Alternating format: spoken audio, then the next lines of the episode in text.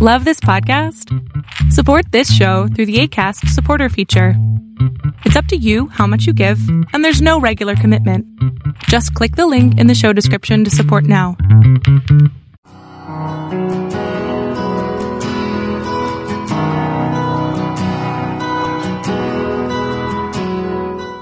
Welcome to Fresh Encounter, the radio ministry of Lifelong Anointing Church. Our mission as a church is to equip the body of Christ to increase in wisdom and in stature, and in favor with God and with men. We're glad that you joined us for this edition of the broadcast. It is our prayer that this broadcast will be a blessing to you. Here now is Pastor Otuno with today's message. Why are we as Christians? Why do we believe the God that we serve? Why do we believe what we believe? That's the question we want to deal with. Why do you believe what you believe? Why are you a Christian? I mean, why are you a Christian? Why are you not a Buddhist? Why are you not a Muslim? Why are you not a Hindu? Why are you not any other religion? Why did you choose to identify yourself with the Christian faith? A lot of people don't think about these particular things.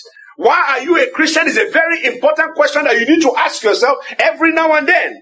Why do you choose to identify with identify yourself with the Christian faith? Is a question that must be that must be settled in your heart as a Christian. It must be settled in your heart. And the reason is because number one, when that particular question is settled in your heart, it provides clarity. When you know why you believe what you believe, it gives you clarity. When you know why you believe, it enhances your ability to make a decision for the Almighty God. When you know why you believe what you believe, number one, it provides clarity. Number two, it enhances your decision. Number three, it fosters acceptance. Because when you know what you believe, when the Lord gives you instruction, it is easy for you to accept that instruction.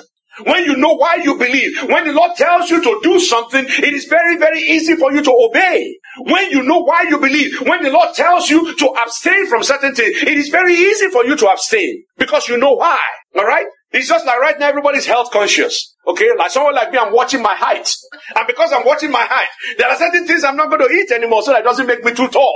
The point I'm making is that when you know the reason behind why you are doing what you are doing, decision making, accepting of that fact becomes easy. But when you don't know, that's why kids are always very angry when their parents say, because I said so. When you give them an instruction, I say, don't do this, say why? Don't do this, they say why? The reasons they want to understand the inner workings, the mechanism of how these things operate, so that they can easily accept your explanation. When you know why you believe the Lord Jesus Christ, when you know why you believe the Bible, when you know why you accepted the, the, the, the when you accepted the, why, why, why you why you believe in the Holy Spirit, it is very easy for you to be able to understand what things are going on. But when you don't know why, you begin to struggle with the answer. So it is important, number one, because it gives you clarity. Number two, because it enhances your decision. Number three, because it fosters your acceptance. Number four, because it decreases confusion. When you understand the reason why you believe something, you are no longer confused. You can explain it to somebody. Your heart is settled on it because when you understand why certain things operate, it reduces the confusion you have about that thing. And number four, number five, it strengthens your resolve. Because when you are taking a particular action, and you know why you are doing what you are doing, what happens is that it strengthens your determination to accomplish it. It's just like those of us who come from Nigeria and want to build a house under the water in Nigeria. What happens is that you know that you can save. You know you can do five jobs. Because you have a goal. And that goal, because you are convinced, you know why you are, sa- you know why you are saving all that money. Because you want to build a house under the water, it is easy for you to go one zero zero you know, you eat once a day. That's zero one zero, depending on how you want to do the formula. But the idea is that you know the reason and it strengthens your determination. When you know the reason why you are following God, when they ask you to fast, it is not very easy.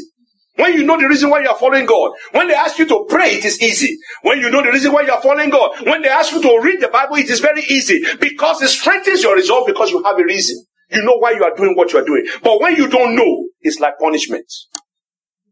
And that's why you find that kids and younger people find it very difficult to stay in church and to understand what's going on in church because in most cases, they don't know why they're doing what they're doing. We're here, but we don't know why. But when you know the reason and you know the benefit of why you are doing what you are doing, you will find that nobody tells you. Nobody tells you. Okay? You do these things because you know it is beneficial unto you. When you know the reason, when you know why you are a Christian, when you know why you are in church, nobody tells you to pray. Nobody tells you to read the scripture. Nobody tells you to do what you're supposed to because you know. It is, it is, it is, it becomes what? It becomes something that is, you know, that becomes second nature. It strengthens your resolve. And because the God we serve does not want you to be confused, because He doesn't want you to remain ignorant, that is why the Lord God Almighty Himself invites you to find out why. In the book of Isaiah chapter 1, if you start reading from verse number 17, the Bible says, Come, let us reason together, says the Lord. In other words, the Lord is saying, I don't want you to guess. I don't want you to be, to, to, to, not to have an idea of what you are doing in church. I don't want you to begin to second guess yourself or begin to ask the question, what, why are we doing all this thing? He said, come, let us reason together. Let's talk about this. Okay? You know what Lord is saying? Let us think, come, let us think about this issue. Let us reason together. Let us talk about this issue so that you can have a better understanding of what you are doing with me or why you are working with me. And God repeats that same invitation. He repeats that same instruction in the book of James chapter 1. If you read the book of James chapter 1, the Bible says, if any of you lack wisdom, in other words, if you don't know what you are doing in church, it says, ask of God. Ask me. Okay? Who gives all, he gives to all liberally without reproach, and I will give it to him. In other words, just ask me, what is the essence of all this thing? Like my friend, one of my friends back in Nigeria will say, what is the sequel to of all this thing? Hmm? What are we doing here? Why are we doing what we're doing? Is it because we are bored on a Sunday morning? You don't know what to do? Eh? Is it because you don't know what to do with your money? That's why you write 10% of your income and you send it to an African man to begin to do what he's doing. Why are you doing what you're doing? He the, the Lord is saying that if you don't know, ask me and I will give it to you. I will give you a reason. The question is, why does the Lord do this? Why does the Lord want you to know why does he invite you to have a dialogue with him? Why does the Lord want you to know why you are following him? The Lord invites us to find out why we are following him so that we can understand the difference between his ways and his act. There is a different thing. There is a difference between the ways of God and the acts of God. I think in Psalm 103 or 107, I can't remember the top of my head, but the Bible says that the Lord Almighty showed Moses his ways and his children and the children of Israel his act. In other words, the children of Israel were seeing the show. They were seeing the manna being provided. They were seeing the Red Sea being, being divided. They were seeing the quail coming. They were seeing the pillar of fire and the pillar of cloud, but they don't know why he's doing it. But the Lord Almighty was telling Moses, this is why I do what I do. There's a difference. You can see the fireworks, but don't understand what's going on.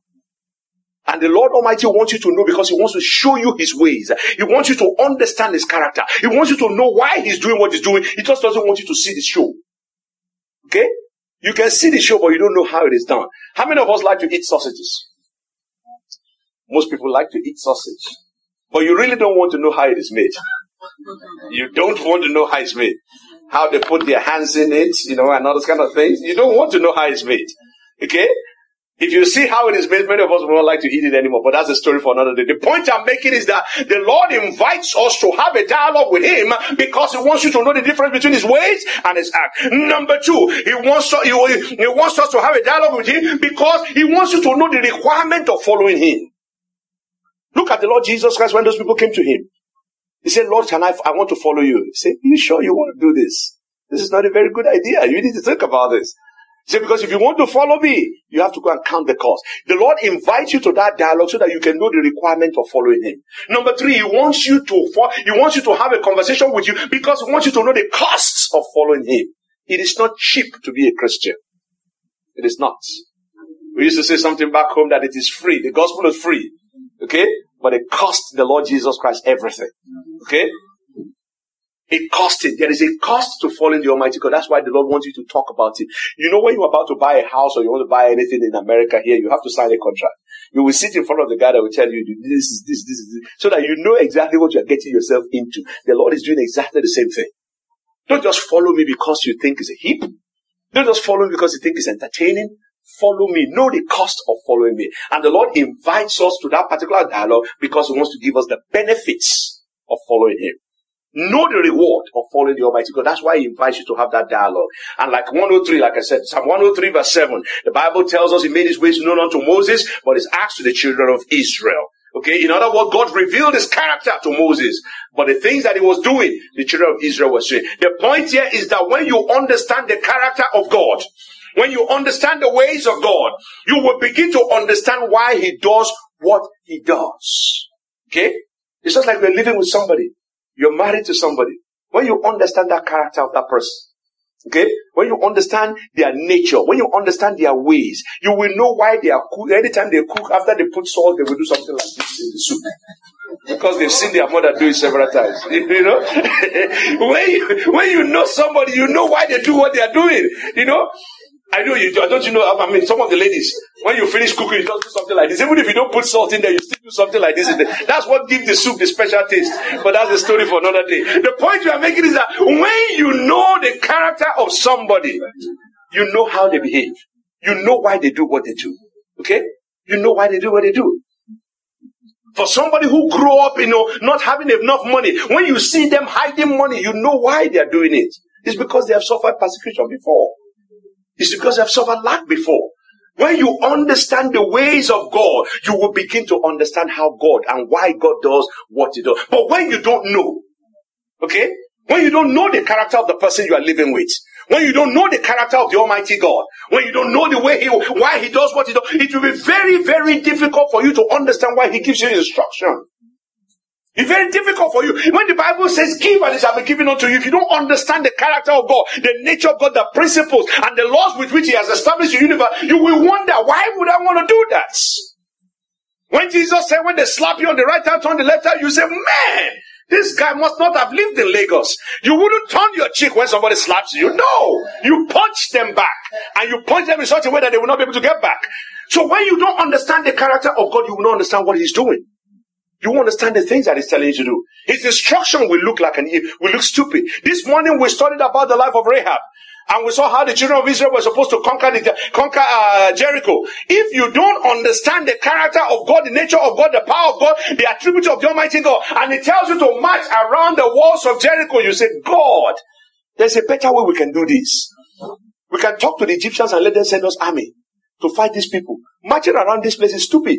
Eh? How can we do this for seven days? If it's just one day and at night it would have been better, nobody will laugh at us. But this is broad daylight. But if you don't understand the character of God, you don't understand what He's doing. That's why Jesus asked the disciples in John 6. Jesus said unto them, Do you want to go away also? Because you don't understand me, do you want to go away also? Because my word is difficult, do you want to go away also? Because you don't understand why I'm telling you what I'm telling you, do you want to go away also? In other words, Jesus was asking them, What are you still doing here? Why are you still following me? Why do you want to identify with me? And Peter said, Lord, to whom shall we go? You have the word of eternal life. And we have come to believe and know that you are the Christ, the Son of the living God. In other words, Peter was telling them, was saying, we are following you because we have come to a point of recognition. Okay? That you are the, that you have the word of eternal life. We have come to the point of recognition. That's why we are following you. Number two, Peter was answering when he, when he gave, when Peter gave that answer, he was telling them not just that we have come to the point of recognition, we have come to the point of belief. He said, we have come to believe. Look at that verse. We have come to believe. In other words, we have come to recognize that you are the Lord. We have come to believe you as the Lord. And then number three, he said, we have come to the point of persuasion. We have come to believe and to know and to know that you are the Christ, the Son of the living God. So number one, there was a point of recognition. If you want to know why you are serving the Almighty God, you must come to the point of recognition to realize why am I, what, what is this thing that I'm doing? What is this thing that I'm involved in? After that, you must now come to the point of belief. That's what the, that's what the believers did. And then number three, they came to the point of persuasion. They were now persuaded. They were now convinced that this is what they should be doing. And then find, number four, they come to the point of acceptance. When they've, when they've been persuaded, when they believe that Jesus is the Son of God, when they have believed that Jesus is the way to go, when they know that there's no other life apart from the life that is in the Christ Jesus, that is the one that can give you access to eternity, they now came to the point of acceptance. And then finally, because they've accepted that, they now understood that the best place to be is in the presence of that master. Okay?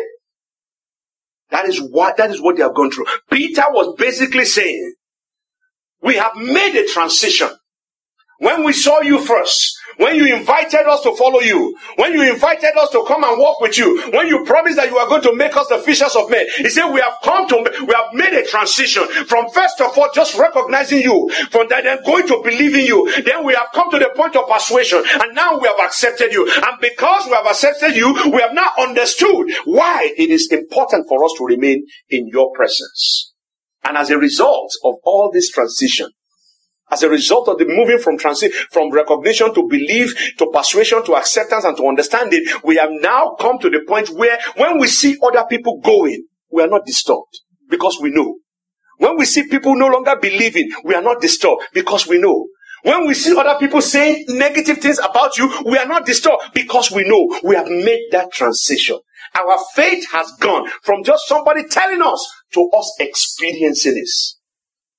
It is no longer a story that somebody told us. It is a something, it's a story that have that, that, that, that has not occurred or taken root or taken life inside of us. So as a result, we are not moved when other people are walking away. When the miracles don't show up, we are not disturbed. When the food is not multiplied, we are not disturbed. When the answers to prayer do not show up, we are not disturbed because we have come to the point of persuasion. We have come to the point of acceptance. We have come to the point of understanding. Now, if you walk with the Lord and you have not gone through your own point of recognition, if you walk with the Lord and you have not gone to the point of faith, if you walk with the Lord, you have not gone to the point of persuasion, you have not gone to the point of acceptance, I tell you, it will be very, very easy for you to fizzle with the crowd you will disappear with the crowd. If you have not gone through those things. If the word of God that I'm speaking to you right now, if the only encounter you have with it is just what comes out of my mouth, uh, and you have not had an encounter with the living Christ, I tell you, when trouble comes, you are going to go away. Jesus knew this. The disciples knew it. So if you walk with your walk with God has not gone through the transitions of life, you will drop out of the wind race of life. Because this thing is not going to get easy. It's not going to get easy. Especially in a society where we live right now, where the word of God is now being dispersed. You know, it's not, it's not, it's not, it's no longer recognized. Where the word of God is not considered to be evil. When good is bad and bad is good. If you decide to accept the Lord Jesus Christ and you decide to walk with Him and you have not gone through the transitions, you will find out that the difficulty that is heading the way of the church in the near future, many people will drop out of the race of life if you have not gone through that transition. And the question is, why is it important for you to go through that transition? Why is it necessary for you to go from the point of recognizing that this is the Lord, to believe in it, to be persuaded by it, and, and to accept it, and now to understand that you need to remain in His presence? Why is it necessary to go through that? Because number one, it refines your motives. When you go through that process, it checks your motive. You begin to wonder, why am I here? Because if you are here only because of the fireworks, if you are here only because of the food, if you are here only because of the miracles, when the miracle cease, what happens? Are you going to remain? So when you go through that experience, when you go through that transition, the first thing it does for you is that it purifies your motives. It refines your motive. You are able to ask yourself, if these things don't happen, then what next? Number two, what it does for you is that it clarifies your desires. What are your desires for coming to Christ? What are your desires for the things of God? Number three, when your faith has gone through transition, what it does is that it settles your conviction. It settles your conviction. Because at that point in time, you know what you know. At that point in time, you can, you can, you can bank your life on the truth that has worked for you. If you have prayed and you have seen God move on your behalf, if God have met you at a difficult time, if God have done great things in your life, people can say whatever they want to say, but you know that you have experienced the Almighty God. For those of us who are close to me, you know I always tell you about this. If I have eaten, if you have eaten apple pie this morning, of which I didn't eat because I'm watching my height, if but if I've eaten apple pie this morning and somebody tells me that I, you know, there's no apple pie, that there is a disgusting thing, I'll tell you, my friend, you can say whatever you want. I know what apple pie is because I have eaten it. The fact that you have not eaten apple pie before, you have not seen it before in your life, does not mean apple pie does not exist. Alright? So if I have eaten it and I've swallowed it and dinner and I've enjoyed the crumbs and everything, it settles my conviction that apple pie is the most beautiful thing that was made. Except for those of us who are watching our heights. But what I'm trying to say is that when you go through that conviction, the reason it's important for you to go through it is because it settles your conviction. It makes you sure of what you know. It makes you sure of your relationship with the Almighty God. It makes you sure that yes, what you are saying is true. And that's why, now, you know, that is why Peter was able to say to the Lord Jesus Christ, where do you want me to go? This is the reason why we're here. Because number one, we have been, we have, we, we, we, we, we have come to the point of recognizing you. We have come to the point of believing you. We have come to the point of being persuaded by you. We have come to the point of accepting you. And we have come to the point of knowing why we need to remain in your presence. But that is for the disciples. Okay? That is what, that is why, you know, we have seen, that is the reason why the disciples stay. We have seen why they remain. The question this morning for those of us who are here this morning and those who are watching us online is that why, what about you? Why are you still a Christian? Why are you a Christian? Why are you in church? That is the question for us. Why are you a Christian? Are you a Christian out of compulsion? Are you a Christian because you don't want to anger the uh, anger the man of God or anger the people of God? Are you a Christian because you don't want them to come calling upon your name when they don't see you in church? To do, stop doing follow. You don't want them to be calling you. Oh, these people, if I don't come to church, they'll start calling me. I don't want them to call me, so I'll come. Is that why you are coming to church? What is the reason? Are you coming out of desperation? Are you coming out of, com- or you are coming because of conviction? Why are you a Christian? Why do you believe what you believe? You see, this question is one of the most important questions that nobody can answer for you. Okay? You can read about it. You can hear stories about why, why Christians believe what they believe. But the question is a personal question. Why do you come to church? Why do you believe in the word? Why do you believe the Bible? Why do you associate it with the Lord Jesus Christ? Why are you called a Christian? Why are you a Christian? It's a question that only you can answer. And this morning, the best I can do is to tell you why I believe what I believe. And I'm hoping that my testimony will be able to help you to be able to understand or to refine the reason why you believe. The question this morning now that I want to turn around is, why do I, as a person, believe in the Lord Jesus Christ? Why do I believe the Bible? Why am I a Christian? Number one, I believe the Bible, I'm a, I'm a, I believe that I'm a Christian because Christianity makes sense. That's why I believe it.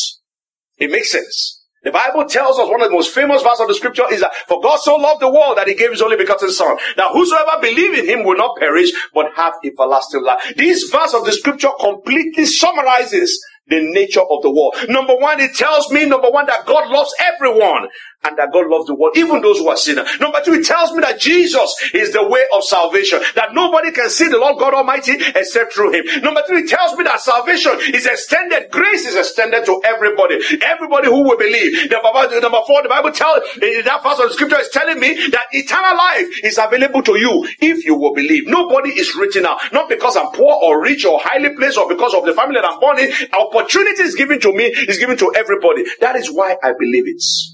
You see the logical flow of that verse. Okay? You see the progression of that verse. You will see the consistency in that verse.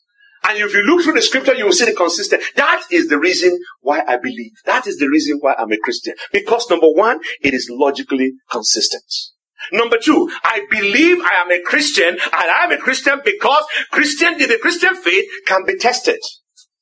It is not a proposition that is just nebulous. It's not something that you cannot verify.